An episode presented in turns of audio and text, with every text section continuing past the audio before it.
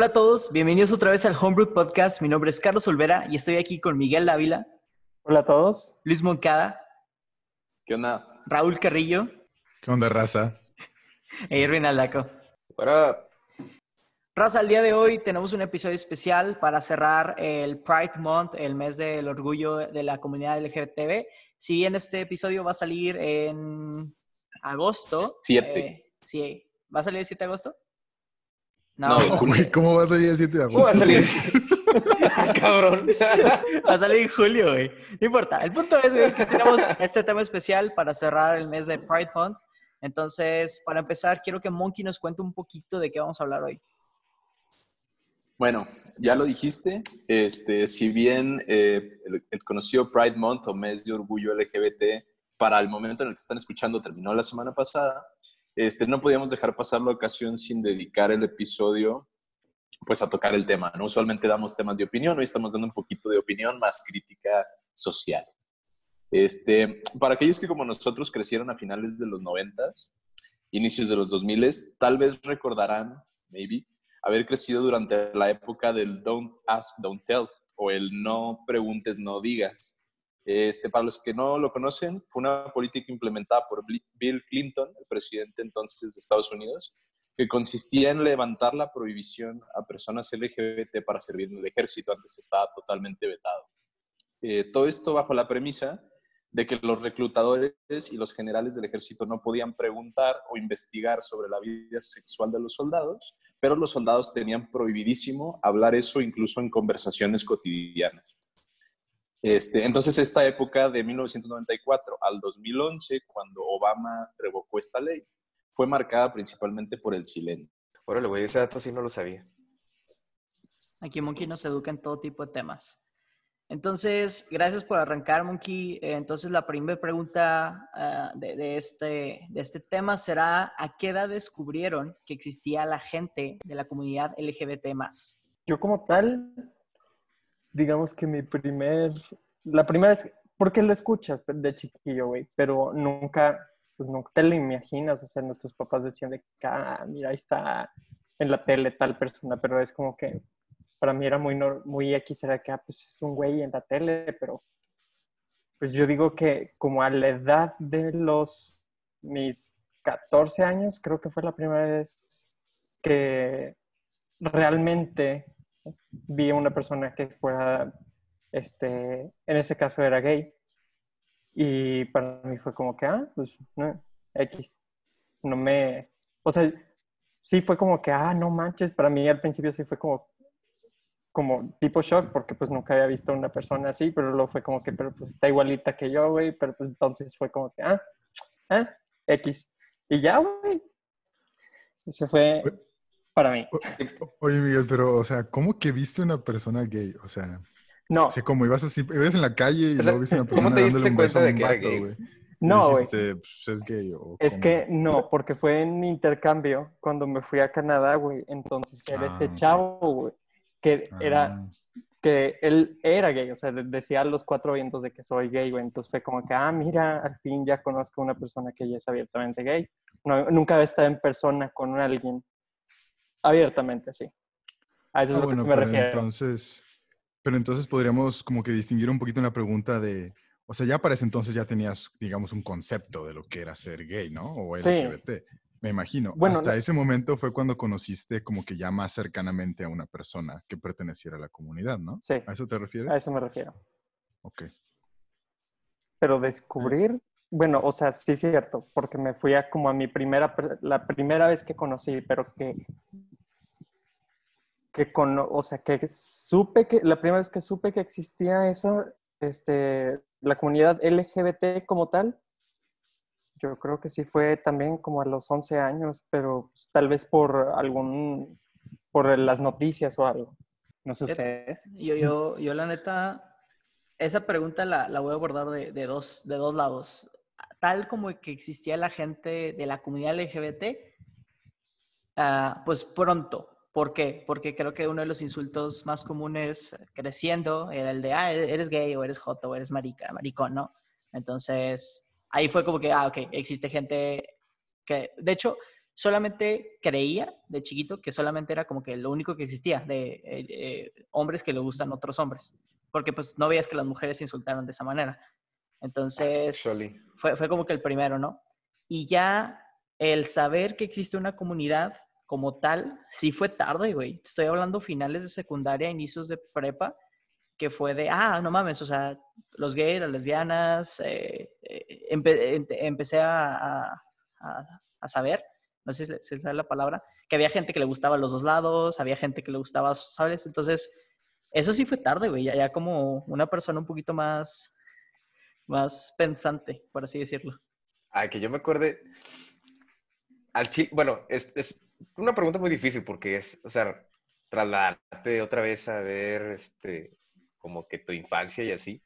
La mera verdad no recuerdo, pero pienso que igual, o sea, pudo haber sido a temprana edad meramente por lo que dice Olvera, como que siempre estaba así de que los típicos, sí, pues los insultos así de, del, del buleo a, a la gente y de que, ah, de que pinche maricón y cosas así, por ese estilo.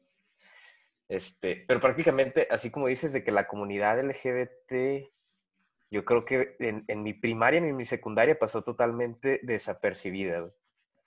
Y ya, yo, yo creo que a finales de secundaria, güey, más o menos, mi hermana me había comentado que tenía un amigo gay y, y que le decía así de que no, y que los vatos bien guapos y cosas así. Entonces fue así como que, órale, de que, oh vaya, de que, o sea, mi, mi hermana tiene un amigo gay, de que, qué cool. y luego, este, yo creo que igual, algo así como que un, un, un así como que una super mega noticia, que probablemente como que a muchos en sus casas la comentaron, fue cuando Ricky Martin se declaró abiertamente este, homosexual. Sí, güey, el chisme de todas las mamás. Sí, güey, era el chisme de todas las mamás, güey, en 2010, güey, este, de que, ay, no mames, de que, ¿por qué? Y todos decían de que, güey, está guapísimo, ¿por qué carajos es homosexual? Y no sé qué. Este, y para eso entonces, pues, ¿qué? 14 años tenía yo. Este, y pues sí fue así como que súper mega sonado, ¿no? Como que ícono de la comunidad homosexual. Este, igual también el beso, no sé si fue antes o fue después, güey, se me hace que fue antes entre Madonna y Britney Spears, güey. Sí, sí me acuerdo. Ah, sí, El de, el de I Kissed a Girl, ¿no? En el concierto. Yeah, yeah, yeah. Ese Este mero. también fue así como que, ¿what? Y luego me acuerdo que sí era de que, no, tápenle los ojos y la ve. Oye, también no había considerado las canciones, güey. En las canciones también, güey, pues la de Katy Perry, desde ese entonces, güey.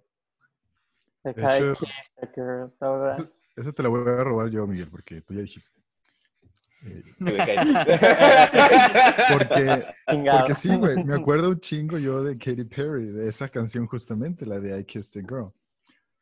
Eh, muy buena canción, por cierto, muy, buen, muy, muy buena em, performer, digamos, de Katy Perry en ese entonces. Pero antes, y ahora conectándolo con el tema de, del anime y de las caricaturas, me acuerdo de animes como el de Ranma y medio, que no, nunca lo vi, pero había como una morra, o no sé, era un vato que se transformaba en mujer o algo así. Yo creo yo, que también... yo sí es- recuerdo haber visto uno que otro capítulo. el- como que nunca Pero, lo seguí. ajá. No lo seguí como seguía, no sé, Goku o Naruto, pero Ranma y medio recuerdo que era de un chavo como que se transformaba en mujer y luego regresaba. No recuerdo bien. El, Eh, el tema, para los que no lo han visto, es de que se cayó en un pozo de agua mágica y entonces cada vez que se mojaba, eh, frío se transformaba en mujer y agua caliente se transformaba en hombre. Creo que así era la dinámica. sí, Entonces era muy bien chido, chistoso güey. ver esa, esa como dinámica, ¿no? Solo me acuerdo que había como un abuelito que le gustaba oler panties de... Ay, Fíjate que eso no el, lo recuerdo, el- güey. el viejo rabo verde, sí, sí. Y güey, el viejo Robert. Sí, típico trope del anime, ¿no? También ya lo mencionaba. Ah, huevo. Mm. Eh, también él de las chicas superpoderosas, creo que en mi infancia me causaba un poco de, asombro. Em, pero ya de una manera madura, cuando ya yo he tenido muchos más acercamientos con la comunidad. Em, y tal vez me lo guarde para un poquito más dentro del podcast, pero hace unos años yo andaba pues paseándome, andaba en una conferencia justamente de minorías dentro de la filosofía, que es a lo que me dedico. Y pues no sé, ¿sabes? Yo creo que ya esto fue hace, un par de años, hace poco me refiero. Y yo creo que a veces decimos, no, es que sabes que es que no soy gay, o ni siquiera soy homofóbico, ¿sabes? O sabes que no tengo nada en contra de la comunidad LGBT. Pero yo creo que no fue hasta ese día donde estaba con un filósofo gay negro, durmiendo al lado mío, como que muchas cosas se te vienen a la mente. Y es donde me di cuenta que muchas veces esa homofobia y ese racismo, y precisamente por eso las, las comunidades se forman en contra de esos prejuicios, fue ahí donde me di cuenta que muchas veces están muy ingrained en todos nosotros, ¿no? Entonces, ese fue como mi primer acercamiento así de que, ¡pum! Aquí tienes una mujer transexual, una, una mujer transgénero, un hombre negro gay, y son filósofos y nos las pasamos con madre. Y me cambió la vida, la verdad, estar conviviendo con ellos tan cerca. Eh, pero bueno, al ratito les cuento más de esa experiencia. Ahorita que estás tocando el tema de, de, de los estereotipos, eh, y ahorita Irving, tú que mencionaste que cuando tu hermana comentó que tenía un amigo gay, lo tomaste muy tranquilo. Esto fue como ya, ya en tu edad medio avanzada, pero Sí, la verdad. en tu primer Porque- acercamiento, ¿cómo era tu actitud hacia eso? Porque te, te comento la mía. La mía, cuando me... me- yo, yo siempre he sido alguien que he tenido en la, may- eh, la mayoría de las veces más amigas mujeres que hombres. O sea, así, así he sido, ¿no? Es- como que me llego más bien con, con mujeres. Y durante la primaria, te digo, a veces salían este tipo de temas de, ah, Carlos se gusta con chavas, entonces es gay. Y me molestaba el hecho que me llamaran así. Ahorita yo digo, o yo creo, que es más porque no era, ¿sabes? O sea, si era, pues hubiera dicho sí, ¿qué? Entonces, esa es como que mi excusa ahorita, pero estoy casi 100% seguro que en el momento, como la sociedad me ha enseñado que era algo malo, era el enojo de, güey, no, o sea, no soy esa, esa cosa mala, ¿no? Porque en ese momento incluso así era visto. Entonces, digo, me, me alegra que, que tanto mi familia como mi, mi círculo ahorita de amigos eh, me ha ayudado también a crecer de una manera más social, o sea, que acepto más esto, pero te aseguro que el primer momento sí fue así como, güey, gay es malo, porque digo, se usaba como insulto. Sí, sí. Ahí, bueno, ah, perdón.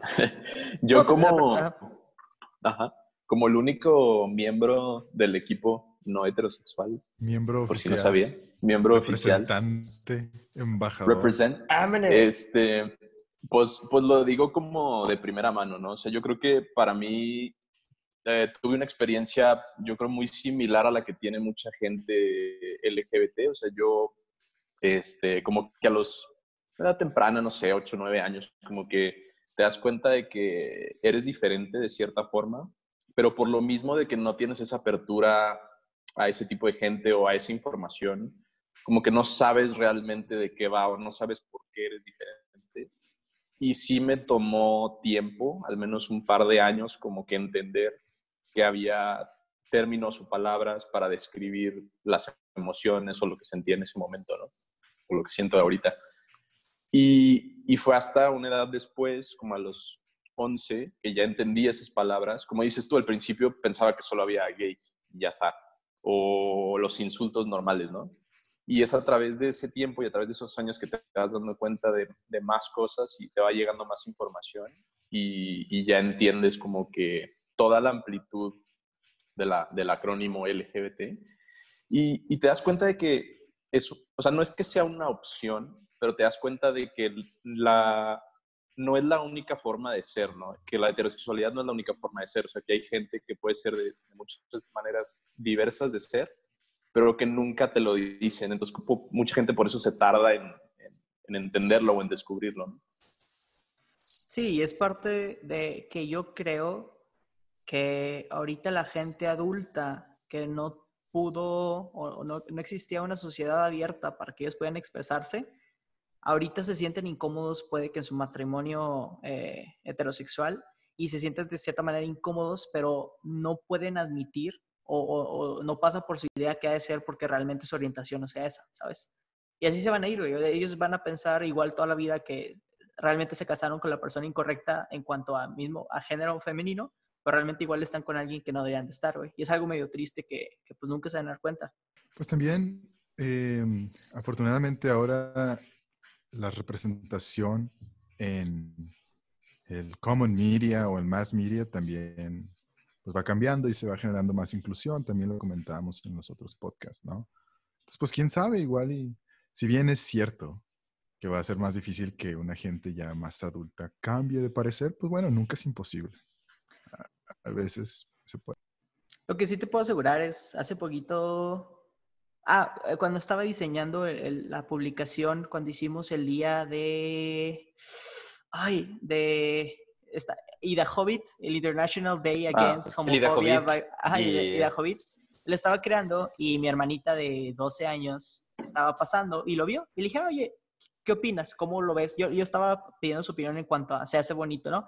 Me dijo, ah, yo conozco a ella, ella, ella, y ella. ¿Sabes? Se, se- me hizo bonito saber que a su edad ya, ya como que están cambiando mucho los prejuicios y lo vio normal de, ah, sí, son personajes que yo veo y yo conozco a ella y conozco a él y sé que es gay y sé que es lesbiana. Y podía decir las palabras. Mira, yo, yo te voy a ser honesto, soy una persona que está muy reprimida en mucho vocabulario, sobre todo de- del re- eh, género sexual, ¿sabes? O sea, me causa incomodidad mencionarlo. De hecho, a veces digo las palabras en inglés porque siento que tienen menos fuerza. Y admiré mucho a mi hermanita que podía decir la palabra lesbiana sin, pro- o sea, ¿sabes? Sin problema de lenguaje, que es algo que a mí todavía me cuesta conflicto porque estuve educado en que era una palabra entre comillas. Bueno, era una palabra, ma- me educaron que era una palabra como que mala. Entonces ahorita, exacto, entonces ahorita a mí me, ahorita me cuesta mucho conflicto y te juro que me sentí muy orgulloso el saber que ella podía decirlo sin ningún problema. Así como si fuera algo de, ah, es mi amigo. Ahí es un punto muy importante porque a- en contraste de ahorita, que a lo mejor la generación Z o Zoomers o iGeneration o el nombre que le pongan porque tiene un montón, este, tiene esa apertura tan grande hacia la, la diversidad, porque antes, digo, al menos hablando desde una perspectiva más eh, personal, como dicen ustedes, era un tabú, o sea, era un tema que nunca se hablaba ni se tocaba, y si se llegaba a hablar, pues siempre era en una luz negativa, ¿no? Es que de Este, hecho es- a- sí. eh, estaba, estaba bien cabrón que, porque hasta ahorita lo estaba pensando, o sea, eh, por un lado, o sea, el tema de la homosexualidad y el- de las comunidades LGBT, pero en general las, el tema de la sexualidad, o sea, todavía a nosotros nos tocó que nuestros papás, güey, o sea, realmente no fue así como de, vamos a sentarnos a hablar de este pedo bien, no, o sea, sí se veía como que medio, medio tabú, o sea, medio, medio, o sea, era incómodo, güey, Pues es que, güey. Incluso la idea de vamos a sentarnos a hablarlo ya no, ya no, ya es muy anticuada, güey. O sea, estos conceptos con las nuevas generaciones son algo tan fluido y tan, tan el pan de cada día que no es como que le vas a decir, oye, ¿qué te parece si nos sentamos a hablar de... bueno, no, la verdad no se me viene nada a la mente, pero mi punto es como que ya las cosas se, se toman de una manera mucho más abierta, mucho más fluida, porque pues, literal estás viendo un programa, ¿no? De, de una persona que pertenece a la comunidad. Y pues yo siento que eso es algo muy distinto a nuestra, a nuestra infancia.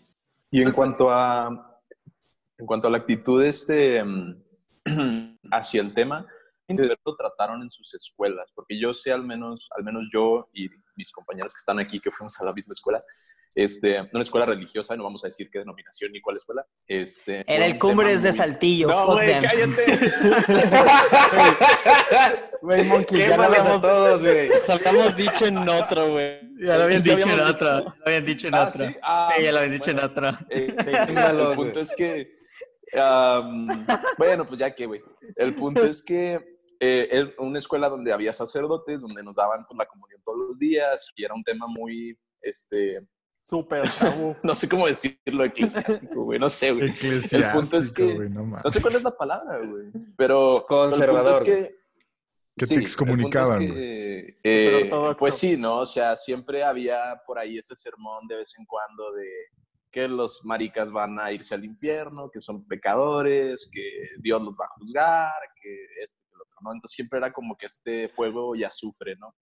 Y era pues un tema obviamente Eso, horrible. eso llegaba por parte de los mismos maestros, Monkey. Mm, o sea, de no, los no de los, ma- de los maestros, no. de Yo los maestros no. O solo era un, de los sacerdotes, yo creo. Sí.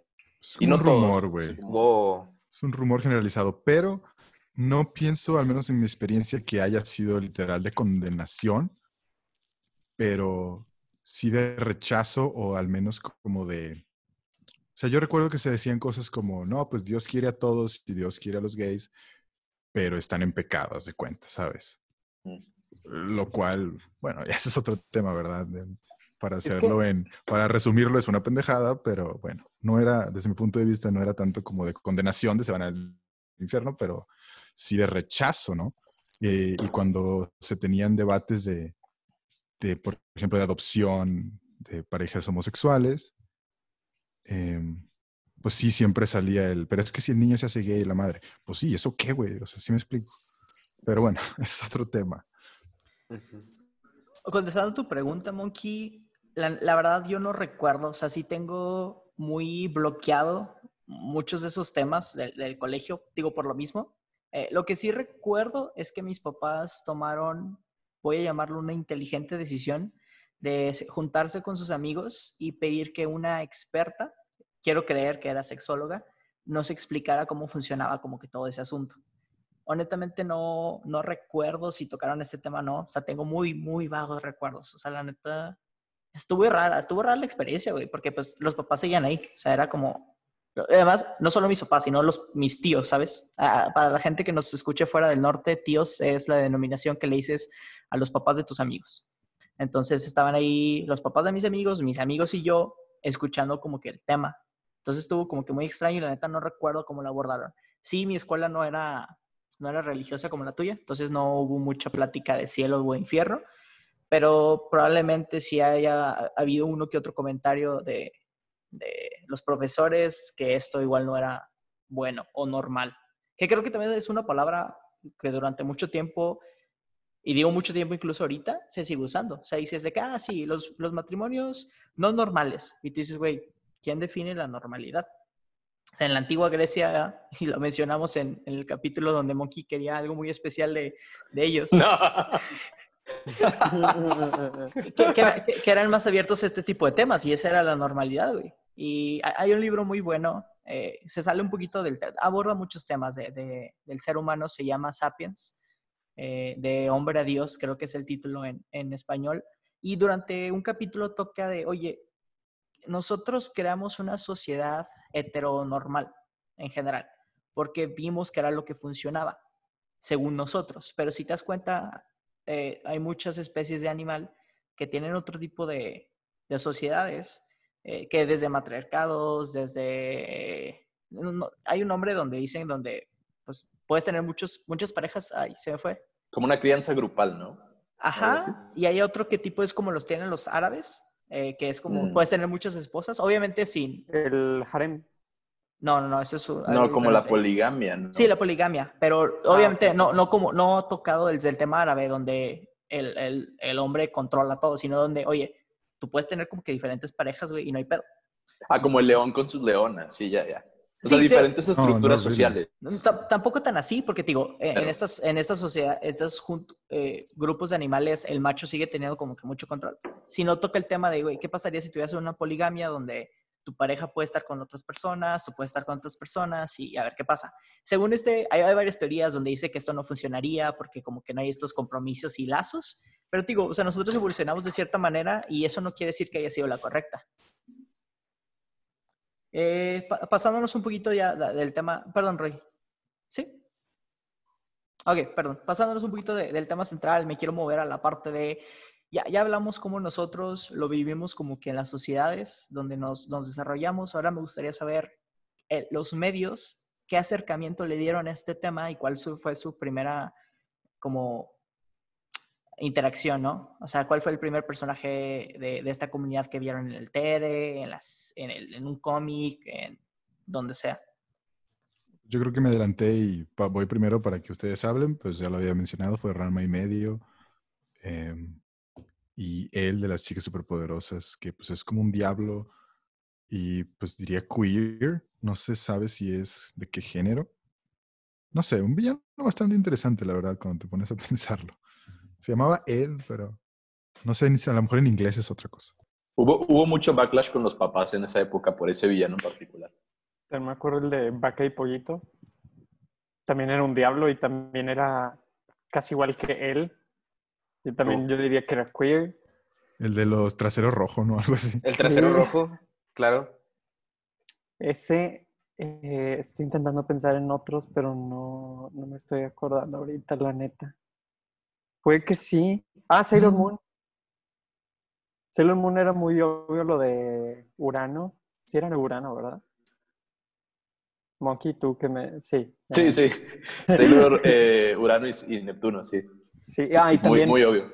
me acuerdo de Sakura Card Captors, Yukito Ah, güey, güey. Ahí era donde yo y iba a este, el hermano de Sakura. Esos eran... era- Casi era- todos en Sakura, güey. Casi De hecho, güey, to- Tomoyo Ah, porque... también. Ajá, Yo como güey. La amiguita de Sakura estaba súper crocheada con ella. Sí. Y la mamá De de hecho, esa niña también. La Ah, mamá sí, la de... mamá. Sí, está bien. Y de hecho, Shaoran medio tenía un crush con este Yukito también, güey. Sí, Sakura, oye, pero Sakura está muy raro, ¿no? Porque también eran como que primos y se gustaba, la prima le gustaba, la chava chi- china, de China, le gustaba el vato de Yukito. Sí, eso estaba, eso es lo que no entiendo. De hecho, eso güey. también... Está raro, es que sí, Sí, sí, para el siguiente capítulo, incesto. Sakura Card Captor lo tenía todo, güey. Miguel, ahorita, ahorita que, que mencionaste Sakura, creo que también fue el mío, pero estoy seguro que en ese momento no le di importancia, ¿sabes? O sea, mi mente de niño fue como, ah, Sí, igual. O sea, es que en una caricatura, cuando lo ves de niño, no, no estás de que, oh, por Dios, es homosexual, güey. No manches, es de que, sí, yo, yo respondería a esta... Pero es que, ¿sabes? En esa edad ni siquiera tirarle el pedo ni siquiera a una mujer, tú como hombre. O sea, De hecho, estás como que en otro pedo, ¿no? O sea, como que, no sé, a los siete años, ocho años. Sí, es, es bueno, yo, yo No con- sé. Acuérdate que había una parte de nuestra infancia donde era como que el repele a las, a las niñas, güey. Era de que... Sí, Sí, tenías como que- antes de los siete años, ¿no? tenías dices, niñas, guácala de... Así. Sí, antiniñas, güey. Grupo antiniñas y la chingada. tenías, tenías Para tus mejorar. Para güey. Y los, y los- las pulgas, ¿no? Los cuties que tenían las niñas, güey. Sí, que se te inventa- pegaban. Ah, sí, güey. Sí, inventabas cualquier tipo de cosas. Yo, yo- Ah, yo- espérese, antes de que se me olvide, güey. Este, es que ahorita que hablaste de Sakura, me acordé de, veía Inuyasha, güey. Ah, Inuyasha ¿Se acuerdan de. Inuyasha? Sí, güey. El No. hermano de Inuyasha, que era ese, es como el demonio, el villano de la primera temporada, tiene todos los rasgos de, de una mujer, güey. Y a mí siempre me quedó así como que, ¿cómo, güey? O sea, ¿es su hermano o es su hermana? ¿O qué pedo? Y me acuerdo que estaba bien chiquillo, güey. Tenía como 8 o 9 años. yo, yo contestaría esta pregunta más que nada en una caricatura que vi ya en prepa, que fue La leyenda de Korra, donde la escena final casi se dan un beso. Eh, no, no voy a decir quién es, por si la gente no lo ha visto, nomás dijo casi se dan un beso. Este, y me causó asombro, ¿sabes? De que lo hayan casi mostrado en la tele. Fue como uno de mis primeros, voy a llamarlo shock, de que ya lo estaban mostrando en, en el media. No un shock negativo, nomás como un shock de asombro de que alguien se había atrevido a mostrar algo relacionado a este tipo de, de temas. Yo ahorita me acordé de mi infancia también. Hay una película que se llama Este cuerpo no es mío. Y la digo en español porque en ese entonces casi no las veía en inglés. Sale Rob Snyder y creo que Rachel McAdams. Ah, sí. Ah, sí, sí, sí. Trata como que Rob Snyder, que es como un vato de la gasolina, se, Ah, cambia, se cambia de sí, es- cuerpo con Rachel Es la de, McAdams. de Hot. Chick. Sí. No me acuerdo cómo se llama en inglés, por eso te digo, en español se llama Este cuerpo no es mío. Pues obviamente entonces tienes a un hombre en un cuerpo de una mujer y una mujer en un cuerpo de un hombre. Y fue para mí de mis early representations donde esos como que, ¿cómo les llamaremos? Eh, prejuicios de género. sí. Como pues ya tienes a un hombre, entonces tiene que actuar como mujer, pues tiene que exagerar todos esos rasgos que según esto son los que hacen a la mujer, ¿no? Es como que para mí empecé a decir, pues supongo que esto es lo que hacen las mujeres, supongo que esto es lo que hacen los hombres, I guess. Eh, se me quedó muy grabado, ahorita me acordé cuando, cuando lo mencionábamos. En cuanto al media, también quisiera decir que me gustó bastante eh, la eh, como que esto el nuevo flow que está tomando HBO con Euforia y todo eso, nada más vimos como la mitad de un capítulo, pero bueno, eso también entra del media, ¿no?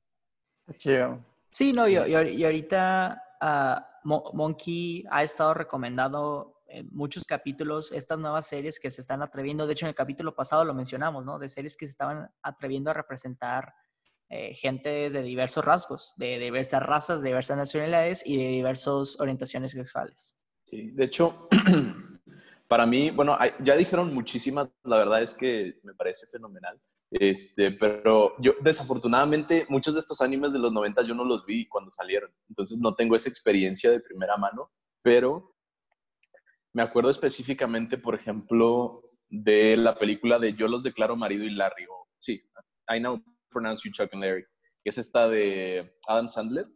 Y aunque usualmente las de Adam Sandler son muy malas y pareciera que son de chiste, y sí es de chiste, pero increíblemente esta película tiene buenos mensajes y buenas enseñanzas. Y tiene lo mismo que dice Roy, o sea, tienes a estos dos personajes, el de Adam Sandler y su compañero que son bomberos, que tienen que fingir ser gays para que al- a su amigo le, den acceso a la pensión de su esposa, ¿no? Para que él pueda eh, pagarle a sus hijos las escuelas y estas cosas. Entonces, te dice como que ese tipo de cosas que ellos tienen que hacer para fingir ser gays, y pues son todos estos estereotipos del marica, de la diva, de la reina, de, la voz chillona, de la ropa rosita, ¿sabes? De escuchar eh, a George Michael, ¿no? O sea, todos estos estereotipos que se manejan que te dicen pues, que es una estupidez, ¿no?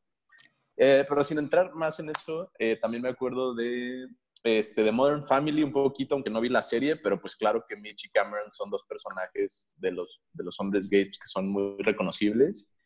Am, y también específicamente para mí lo que dijo Roy, Ranma y medio fue para mí un show muy revelador en el sentido de que pues era un personaje que, que a mí me, me enseñó mucho respecto a eso, tanto de la diversidad de, de género como de la diversidad sexual. No porque esos fueran la intención y esos fueran los mensajes de la serie, pero por la trama, más que nada. Y también tenía un panda, güey. El panda la pelaba. El papá panda. era el panda, güey. Monkey, ahorita Pero- que... Ah, sí. No, di, dale, dale. Ah, bueno, pero yo tampoco los vi en su momento, pero Sheena, la princesa guerrera, igual tiene un montón de subtexto homoerótico con Sheena y Gabrielle, no sé si la, ya la vieron.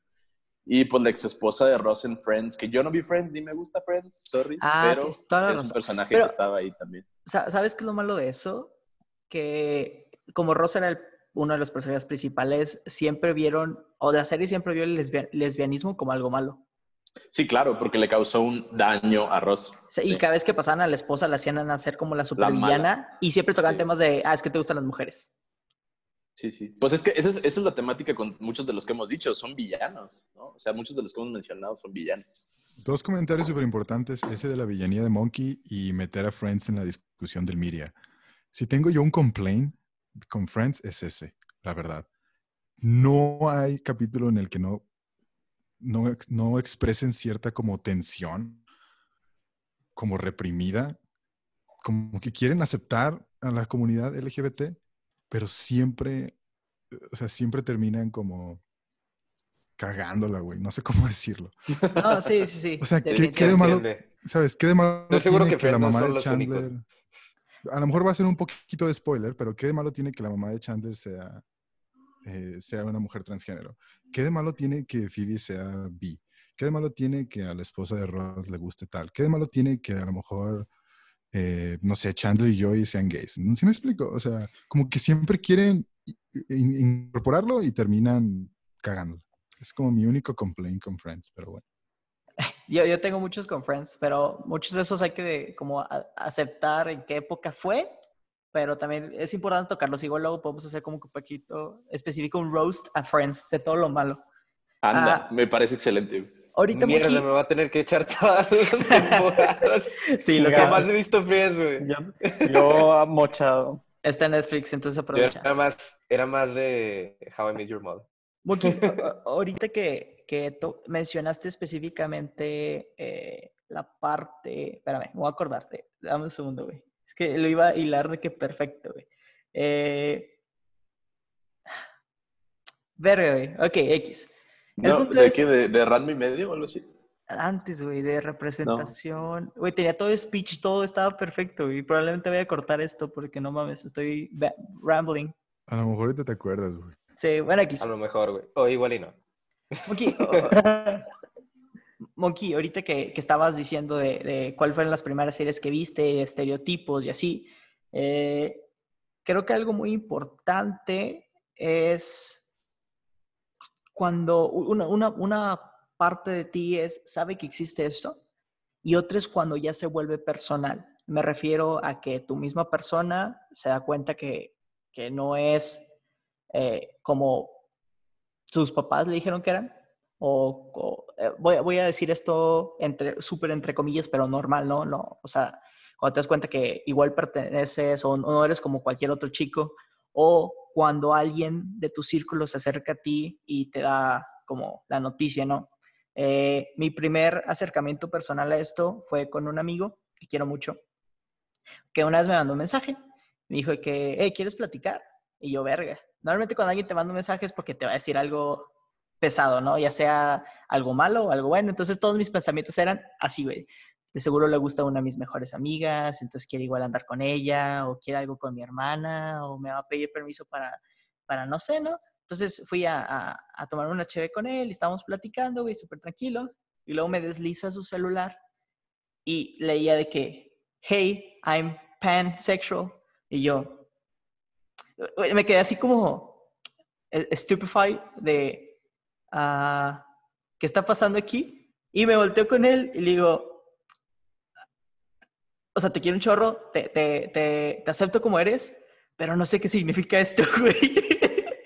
Entonces ya, este te digo, se, se atacó de risa. Güey. Sí, güey. Porque, ves, digo, eh, como les digo, yo me tardé mucho en saber, que o sea, todos los diferentes tipos que existían y me dice alguien, soy pansexual, y yo dije, o sea, la neta mis mente fue de, o sea, le gusta el pan de manera sexual, o, o qué sé Güey.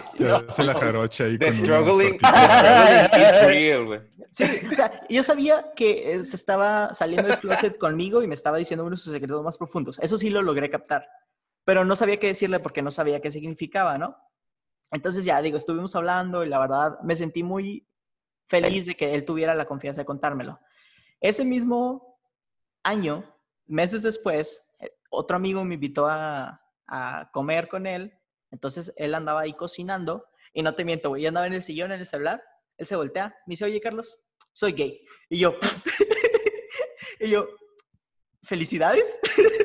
¿Sabes? Como que siempre ha sido algo confuso porque yo siempre lo he visto algo como natural, pero sé, sé que viniendo de parte de ellos es algo muy, muy difícil, ¿sabes?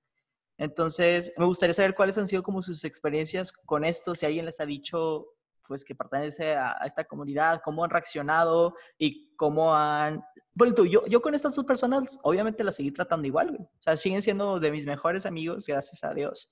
Y no se crean, no creen Dios. Gracias a, al, al ente. al ente supremo que nos gobierna. Recordemos que Carlos es nihilista, güey. No, soy, soy, agnóstico, güey, soy agnóstico. Al, al Flying Spaghetti Monster.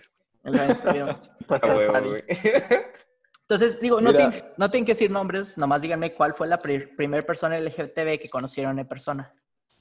Mira, ahí yo, yo voy a dar dos, dos, inputs, güey. Este, número uno, tienes toda la razón, güey. Es, es, mira, es que es muy raro, es muy complicado porque usualmente como las personas que salen en público son celebridades, eh, la gente común, nosotros creemos que el, salir del closet es nada más un acto de una sola vez y ya todo el mundo lo sabe. Pero eso nada más es el caso para la gente famosa.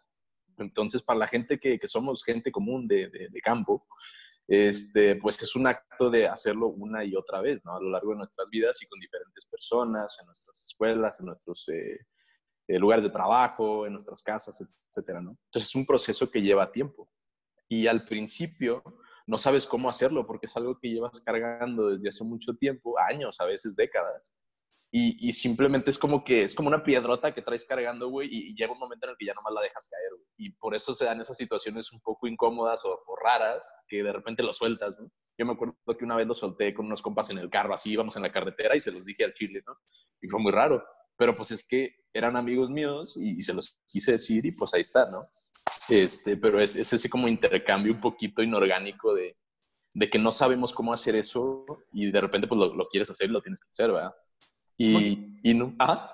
Una pregunta que también te quiero hacer, si la quieres contestar, es un poquito personal. Ah, sí, sí. Es, supongo que también es el miedo de perder esa amistad, ¿no?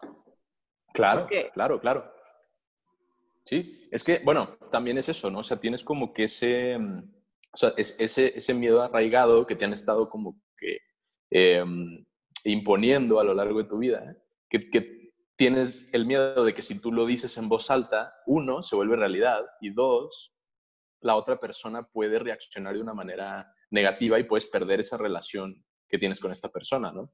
Entonces, cuando, cuando ya tienes relaciones de mucho tiempo, amistades y demás, y, llega ese momento de decirlo, pues dices, voy a perder una amistad de años, voy a perder una relación de años y tienes como que esa, te ves como reacio a, como que alzar la voz, ¿no? A decir, entonces esa, sí, también es, pasa eso, ¿no? Y lo otro, que era lo que iba, ya lo olvidé. Muy bien. Oye, muy bien. Re bien. Yo, yo, yo les quería contar este, bueno, mi caso de la primera vez que, que conocí en mi círculo cercano, pues ya una persona de, de, la comunidad LGBT, este, un amigo muy cercano. De hecho, empezó igual, ¿no? O sea, pinche madre. Las cheves, güey, unen a. Que viva la cerveza, güey. Estas madres unen a la raza como no tienen idea. Salud desde el Homebrew salud, Podcast. Salud desde aquí del podcast. Salud. Todos. Chingues una cheve o dos, güey. Un par, un buen par. Pero, bueno, ya, a lo que iba. Este, pues sí, güey, me, me, mandó un mensaje, me dice, eh, vamos a echarnos unos cheves. Yo, sobres. Normal. Eh, llegamos, este, y pues así, platicada así de chicharren, normal. Eh, pero suddenly, así de la nada, de que, oye, te quería comentar, este, soy gay, soy homosexual. Y te lo juro que, o sea, reaccioné igual, yo creo que igual que tú con la, con tu, con tu historia del pansexualismo. O sea, es como, bueno, en ese momento cuando me lo dijo, me dijo que estaba cansado de esconderlo, que yo creo, bueno, en ese entonces tal vez era por motivos familiares, ya ves, o sea, se mete mucho como que en ese tipo de cosas. Eh, y que sin, sin duda necesitaba en ese momento sacarse ese sentimiento y no recuerdo bien si yo era probablemente la primera persona en escucharlo decir esto abiertamente, pero, o sea, sí, sí como que en el momento me trajo como que un shock porque no me lo esperaba.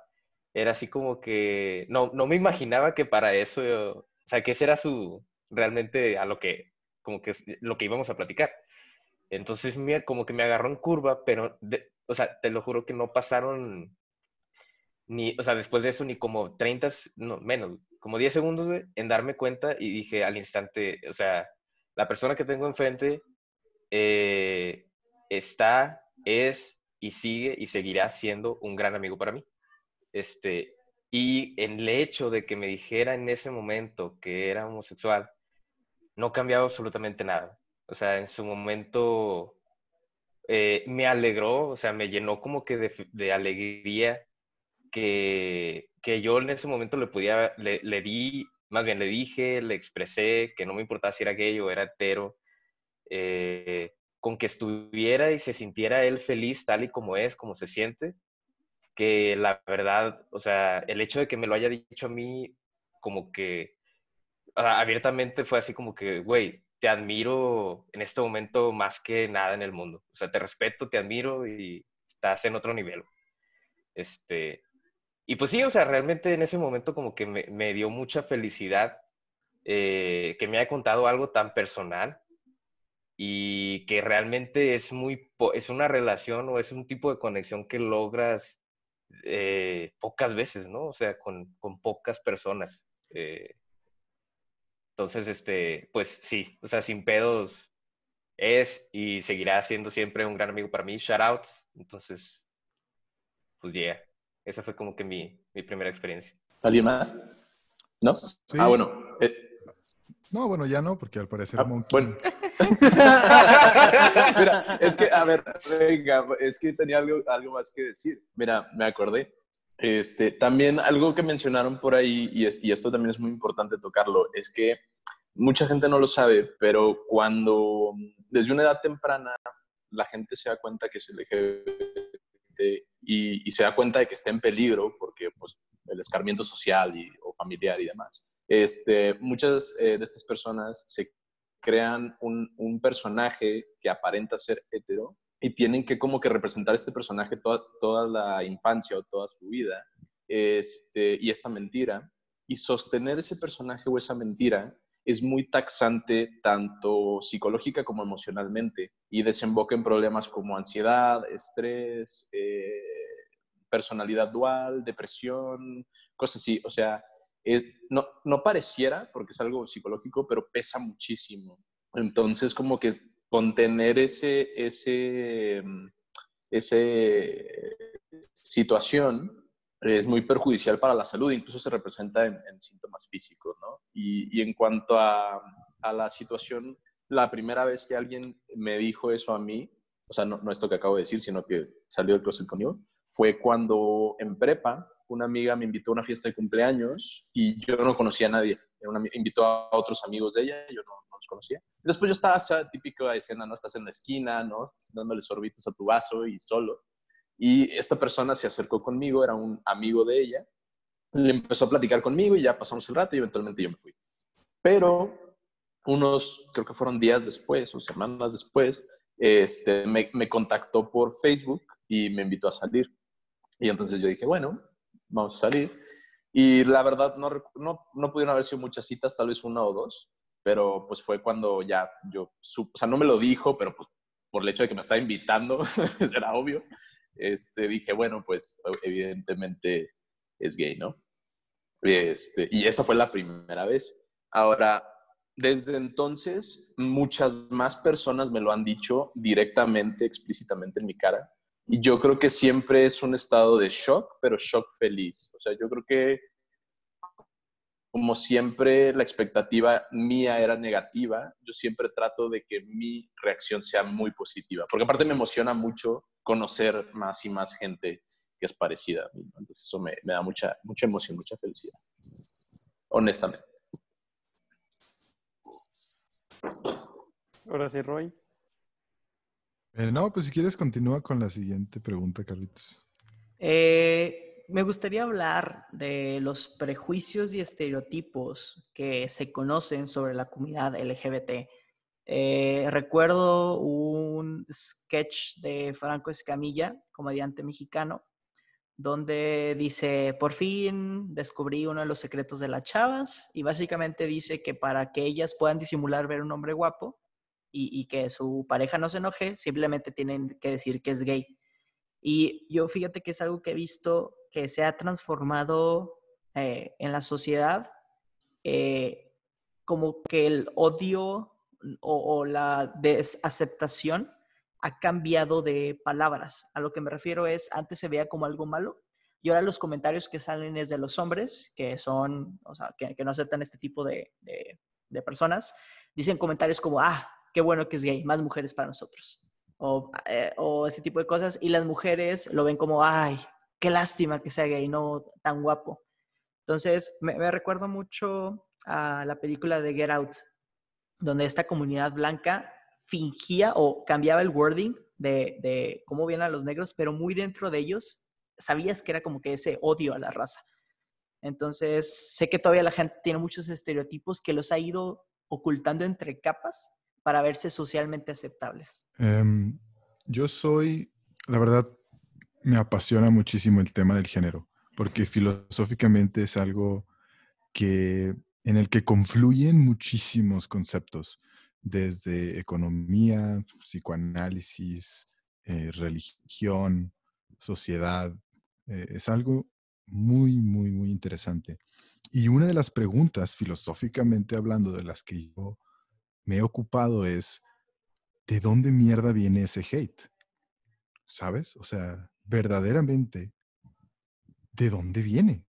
¿Cómo se instituyó? ¿De dónde salió? ¿Cómo se promueve?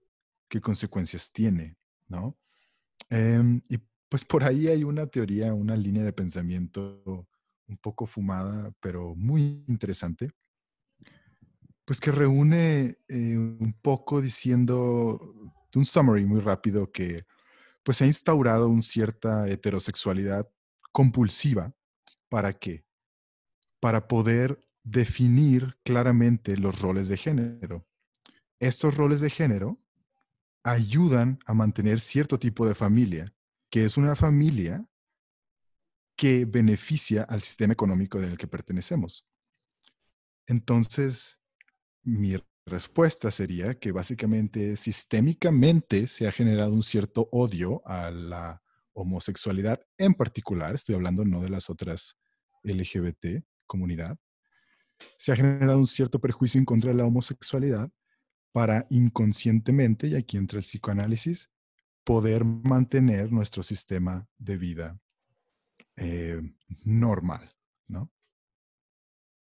Eso quería comentar, esa, esa, línea de pensamiento un poco mafufa, pero pues muy interesante cuando, cuando se investiga un poco más, ¿no? lo que me, o sea, a lo que dices, después, yo creo que, o sea, económicamente, como lo, como lo dices tú, que también influye todo esto, ¿no crees que ahorita esté cambiando, pero no sé si lo estén aprovechando para explotar el LGBT, para manera de impulsar el mercado, la economía, ¿no crees tú? Sí, definitivamente muchas empresas y marcas usan este tipo de meses o de movimientos para promocionar su marca, ¿no?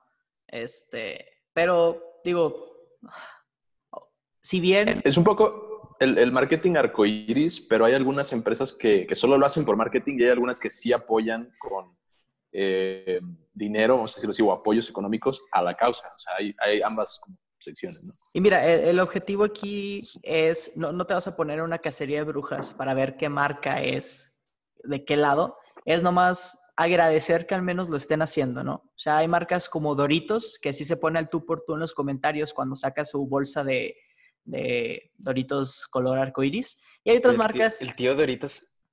Está es con madre, güey. con sus comentarios. Más, güey, más Facebook. respect para tío Doritos, güey, pero sí saben bien feos, güey. Pero de todos modos los compro. No hay problema. güey. Y hay otras O marcas sea, los, que... los que sacan en este mes, al menos. Y hay otras marcas que le temen a, a la discusión, simplemente cambian su foto de perfil, deshabilitan los comentarios y ya, güey. O sea, es durante un mes vamos a tener esta foto de perfil, llega julio y ya, regresamos como actividades normales, ¿no? Entonces te digo, si bien no, no todas las marcas lo hacen con un buen eh, sentir, eh, pues digo, tienes que agradecer que al menos se están poniendo ahí. O sea, al menos están cambiando su foto de color y están fingiendo que les interesa el tema. Dando visibilidad. Exacto, dan visibilidad. Eso es lo que tienes que tomar. Fíjate que regresando al tema de los prejuicios, estereotipos, a mí, por ejemplo, eh, el, el- el comentario de el comentario de, de que los gays son débiles, güey. de que o, o que lo ves de la otra forma y que te dicen, ah, güey, eh, no aguantas nada, eres un maricón, güey". Este, eh, ese es como que también un prejuicio que desde la pinche infancia, güey. O sea, se Y, Irving, viene... y te voy a te voy a interrumpir rapidito, pero es muy interesante porque tú mencionas, eres gay, eres débil o eres maricón, eh, no la pelas, y ahí te das cuenta cómo confluyen dos prejuicios. Co- Confluye el que, primero que nada, las personas gay son femeninas y dos, que las personas femeninas son débiles. Y así es como funcionan todos este tipo de prejuicios. O sea, combinando un vergo de cosas y las decimos sin saber a todas las personas que estamos afectando. Entonces, pues sí. sí, sí. O sea, bueno, sí. O sea, es, es totalmente true esto que acabamos de decir. Otro era el de, bueno, no sé si, si, ¿cómo se llama?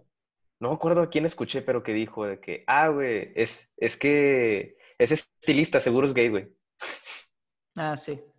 Sí, que varios trabajos, si ves un hombre en cierto tipo de trabajos, le, le, le pones un cierto tipo de estereotipo. Exactamente, como que los trabajos también. O, por ejemplo, lo que dijimos ahorita, ¿no? De escuchas George Michael, ah, escuchas este, Lady Gaga, Paulina Rubio, lo que tú quieras. O sea, también como que en la música también es la connotación de, ah, seguramente es gay o algo. O sea, se- volvemos a lo mismo, ¿no? O sea, Sí, y, te- e, es, es lo que mencioné al inicio, de eh, ocultan su odio de otro cierto tipo de temas, como decir, ah, déjame, le pido a mi amigo gay que me aconseje sobre ropa. Entonces lo quieres ver como que, ah, qué chido que tengo un amigo gay que me aconseja ropa, pero le estás dando el estereotipo de que probablemente él, él sabe cómo vestirse, ¿no? Entonces me- metes tu, tu prejuicio haciéndolo ver como, ay, qué, qué aceptable soy que tengo un amigo gay que me puede ayudar con esto. es como el, el, el- no, no soy homofóbico, pero Ah, el, güey, know. sí, sí. No soy machista, pero X. Un clásico. Una pendejada. Sí. Clásico, güey. Si tienes que indicar que no eres y luego dices otra cosa, probablemente dijiste algo que sí es, güey, ¿sabes? O sea, Y- y pero, también- pero ahí, sí, ah, bueno, Iba, iba- iba también a agregar que ahorita lo que dijiste, Roy, de, de dónde proviene. Yo creo que una también fuente muy importante es la religión. Y sobre todo en países de Latinoamérica donde es la ley casi casi. Y la ley al parecer dice que estas personas están mal. Entonces, es uno mucho de los temas aquí en México que por eso estamos muy atrasados. Porque la gente sigue usando la religión como fuente de, de información, ¿sabes? de un libro que se escribió mucho antes de que esto fuera como que tema trending. Entonces, pues también es difícil cambiar eh, estos, la, fe, ¿no? De la gente.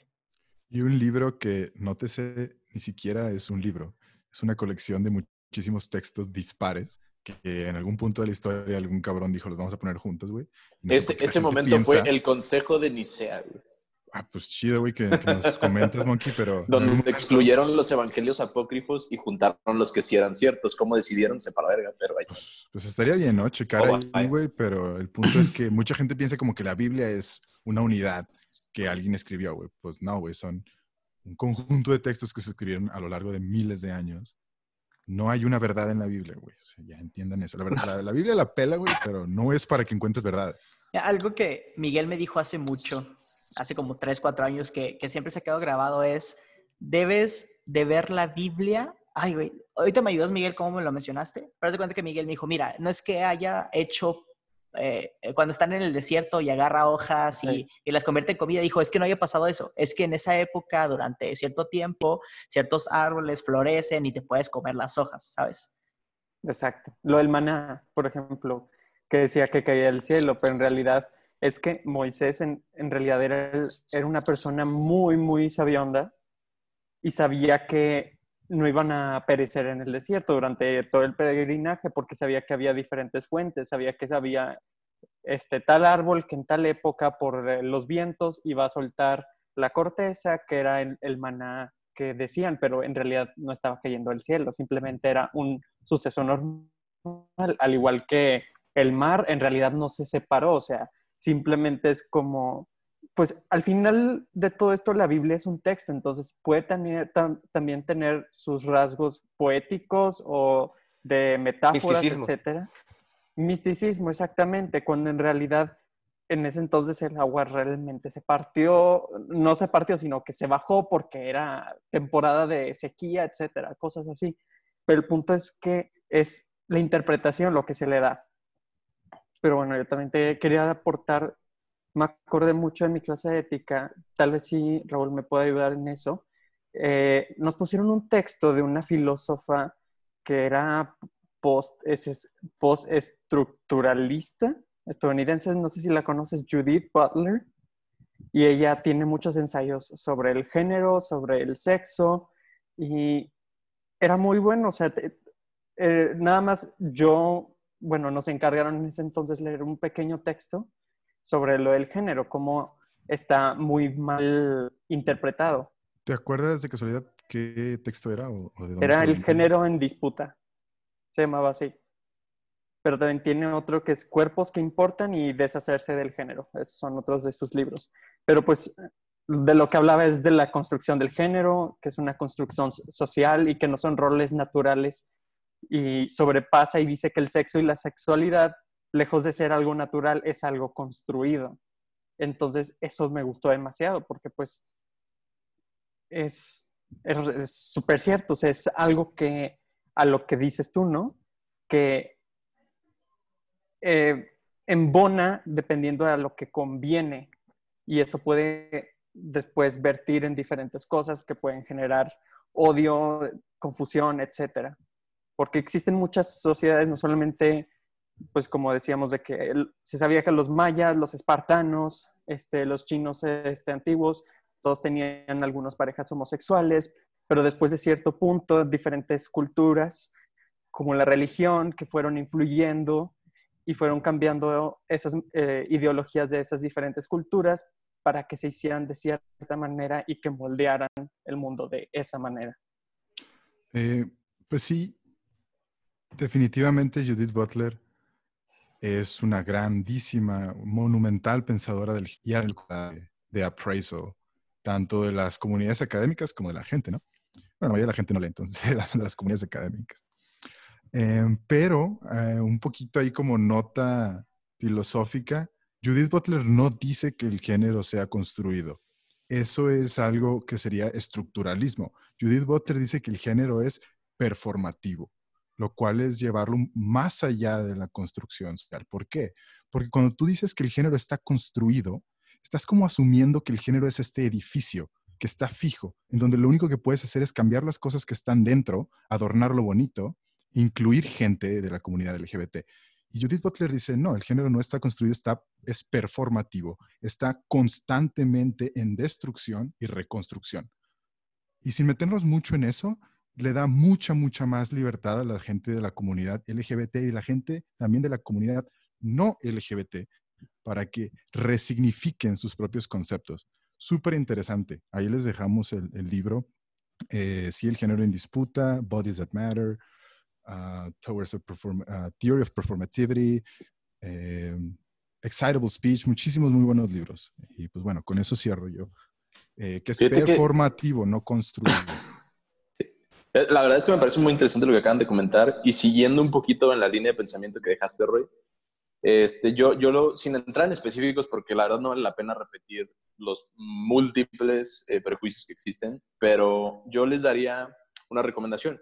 Váyanse, además del trabajo que ya mencionamos de, de, esta autora, váyanse al trabajo de eh, Gordon Alport. Se, se llama eh, The Theory of Prejudice o The Origin of Prejudice, no me acuerdo, es el origen o la teoría del prejuicio y explica más o menos de dónde vienen estos como pensamientos subconscientes de nosotros, de manera que el prejuicio es un eh, salto mental que nos permite pensar más rápido. Entonces, se cuenta que nosotros subconscientemente hacemos esos procesos que nos permiten, entre comillas, sobrevivir. Y entonces por eso hacemos esos brincos argumentales y pensamos, este, es gay, es afeminado, es gay, es joto, es gay, es puto. y pensamos estas cosas negativas subconscientemente porque nos las han estado enseñando desde hace mucho tiempo y tenemos esos prejuicios subconscientes. O sea, a lo mejor, como dijo Olver hace rato, en un momento, no, perdón, Raúl, en un momento determinado tú dices, no, es que yo no tengo nada en contra, yo no, no soy, yo no los odio, no soy homofóbico, etcétera. Pero a lo mejor, visto en una situación en la que te enfrentas a una persona LGBT en vivo la primera vez que la conoces, de repente te, te florecen estos sentimientos que no sabías que tenías y reaccionas de una manera negativa. Y puede pasar con cualquiera, ¿eh? puede pasar con una persona negra, puede pasar con una persona musulmana, sí, que de repente la ves por primera vez me pasó y reaccionas a mí, Rapidísimo, como me pasó a mí, que era un hombre negro, gay, que estaba durmiendo al lado mío. ¿Qué es lo importante de esto? Que era una situación como cualquier otra, que no tenía importancia. Y fue donde me surge un sentimiento homofóbico y dije, a la verga. O sea, ¿de dónde viene este sentimiento, sabes? ¿Por qué chingados estoy pensando este tipo de cosas negativas cuando es simplemente otra persona? Igual hay otro libro, pero se lo recomiendo después ahí por ahí. Se me olvidó el título. Se lo recomendé a Miguel hace tiempo. Ya para cerrar este episodio, me gustaría hacer una última pregunta, que es durante los últimos 20 años, o sea, entrando a la década de los 2000, donde el Internet ya era un poquito más accesible, eh, la globalización ya te podía permitir que te enteraras de, de artistas, de cómo otros países estaban manejando esto, ¿sienten que han ido cambiando las cosas? Yo definitivamente siento que sí. Ah, antes era muy mal visto, era como que, como ya dijimos, tabú.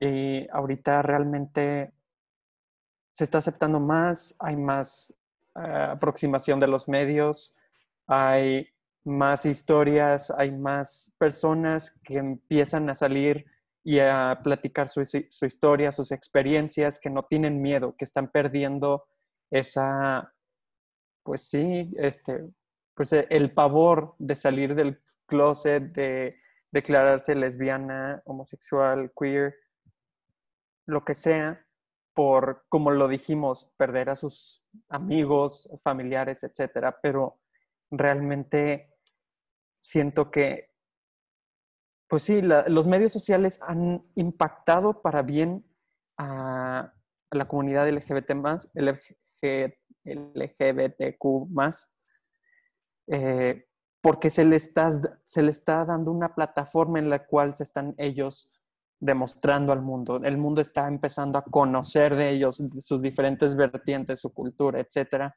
que pues simplemente genera una curiosidad a la gente y es por eso que se está conociendo más. Entonces, sí, digo que sí, este 2000, 2000 ha estado, estos años han sido buenos para, el, para las personas LGBT. Yo, yo creo que el Internet y la globalización han hecho mucho en pro de la diversidad. O sea, me refiero, a lo mejor antes, cuando, cuando no existía el Internet y tu visión del mundo o tu rango de visión sobre el mundo se limitaba al pueblo donde vivías. A lo mejor la gente pues solo estaba dispuesta a tolerar o aceptar o a convivir con gente que era igual a ellos. Misma religión, mismo color de piel, misma nacionalidad, eh, mismo eh, organización familiar, o sea, mismo, mismo, mismo y, ya está. Y ahora el Internet que nos desapertura al mundo y expande nuestro campo de visión, nos permite conocer y convivir con gente que es diferente a nosotros en, cualquier aspecto o en todos los aspectos, o, observar sus historias en, televisión. Entonces, yo, creo que dos ejemplos muy claros, sin extenderme mucho. Este, Noel Stevenson y Rebecca Sugar son dos, eh, bueno, no sé sus títulos oficiales, pero me refiero, son creadoras de contenido en televisión animada. Este, eh, Shira y Steven Universe, respectivamente que ellas ahorita trabajan creando estas series, eh, vamos a decir, animadas, este, y nunca se les hubiera dado esa posición, ese empleo o ese lugar hace a lo mejor 20 o 30 o 50 años. Y yo creo que ese es el ejemplo más claro, o sea, ya se les está dando a las personas LGBT, se nos está dando la oportunidad de accesar a oportunidades o a opciones o empleos que antes pues era impensable, o sea, se nos hubieran cerrado las puertas en, todos esos aspectos, ¿no? Entonces la oportunidad de contar esas historias y que de manera cíclica influyan en, la juventud y, da vueltas, ese sentido, pues es ese, ese ejemplo más claro que nada que yo, que yo veo frecuentemente. Yo he visto sí un cambio, pero me atrevo a decir que todavía no sigue suficiente. O sea, todavía tristemente hay un largo camino que recorrer. Mm, Entonces, pues la verdad los invito a las personas que, están escuchando esto que investiguen, que lean, que aprendan y que pues alcen la voz, porque quedarse callado es lo mismo que ser cómplice. Entonces, si ves que en tu área de trabajo o igual incluso tu familia está haciendo comentarios que pues no van, pues, o sea, step up, ¿sabes? Eh, no, no te digo que igual te tengas que pelear con tu familia, pero sí ayúdalos a entender ¿no? que, que lo que dijeron no es lo correcto. Eh, intenta impulsar iniciativas dentro de tu trabajo. O sea, si tu trabajo no tiene nada para darle visibilidad a este tipo de temas, pues proponlo. Este, y pues ayuda a que se acabe esta lucha por los derechos de la comunidad LGBT y se convierta más en una celebración. Tú lo has dicho, tú lo has dicho, estimado Olvera. De hecho, pues ya, todo el mundo lo ha dicho bastante bien. Este, Monkey, Miguel, ya pues, prácticamente pues, lo mismo, ¿no? O sea, ha habido un cambio eh, exponencial en estos últimos años de cómo percibimos ah, la inclusión en el tema de, del LGBT+. Eh, ahorita que mencionabas lo de la familia, Carlos, de, de que, o sea, comentarios y ese tipo de cosas, así bien rápido, una mini anécdota que me pasó a mí. Eh, antes de irme de intercambio yo a Alemania, eh, para ese entonces, digo, para ese entonces ustedes ya lo sabían, llevaba como sequía en cuanto a tener una relación así de, de pareja. Y típico que cuando no traes novia por mucho tiempo, tus papás empiezan a, a cuestionar cierto tipo de cosas, ¿no? Entonces, este, eh, mis papás pues empezaron a decirme, pues me dieron la plática así de, no, pues este, ten mucho cuidado allá donde andes, este, me estaban diciendo, no, mira, es que hay muchas STDs y tienes que usar protección y, y you know, ese tipo de cosas así medio, what the fuck. Este, pero recuerdo un comentario de mi mamá. Me dijo, eh, independientemente si encuentras a una chica o un chico que te agrade y pasa algo, protégete. Y Y ese comentario me sorprendió mucho porque Que hasta no te a dos... romper el orto. te digo. Uh, Puta madre. Ay, güey, ¿por qué? ¿Por qué, güey? ¿Por qué eres así, Güey, güey? ya se estaba acabando el episodio, güey. Tenía tenías que sacarlo, güey. Tenías que sacarlo. Literal. Era nunca, güey. Bueno, pero sí, o sea, eh, como que hasta este momento de mi vida era así como que pues jamás he hablado de ese tipo de cosas. Y yo la verdad no sabía qué pensaban o qué, qué traían en la mente mis papás, güey, cómo, cómo percibían como que ese tipo de cosas. Y, o sea, al entender que ambos, mi papá y mi mamá, estaban abiertamente aceptando de que no estaba mal tener una relación, ya sea con una chica, un chico, eh, entonces sí como que fue como que, wow. Digo, en ese entonces pues, me caí de risa, pero fue así como que, ah, no mames, este, qué cool. O sea, que mis papás piensen de esa manera. Este, pero pues sí, o sea, yo pienso que, o sea, fue con el tiempo. Si hubiéramos abarcado el tema, no sé, en otro tipo de situación o un pocos años antes, no sé qué hubieran pensado ellos o qué me hubieran dicho. Pero siento yo que la globalización y todo ese tema ha cambiado la mentalidad de las personas, no solo de los jóvenes, sino también de, de ya de personas adultas más, más, pues más grandes, este, más maduros. Yo quería mencionar dos cosas para cerrar. Una es lo de las STDs.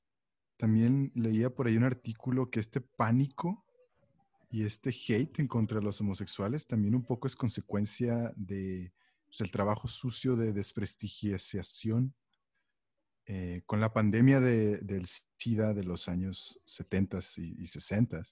Es que un poco consecuencia de, de toda esa eh, bad media asociando un virus con una comunidad, em, estamos viviendo esas consecuencias, ¿no?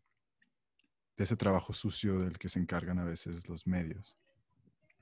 Y lo segundo que iba a mencionar en cuanto a, a cerrar la pregunta, em, definitivamente las cosas han cambiado, pero ahora nos enfrentamos a un mundo donde tenemos tanta información. Sí, está globalizado, está globalizado, yo estoy de acuerdo con todos ustedes. Entonces yo pienso que nuestro rol, lo que deberíamos de hacer nosotros, o, lo que estamos haciendo realmente, incluso con este podcast, no es tanto endoctrinar o enseñar o instruir, sino simplemente guiar a nuestros, es- las personas que nos escuchan, a nuestros padres, a nuestros amigos, guiarlos a esos creadores de contenido que valen la pena, que les pueden transmitir la información tal vez mejor de que lo, que nosotros podemos, ¿no? Em, y cierro mandándolos con a ContraPoints, una creadora de contenido muy buena en YouTube.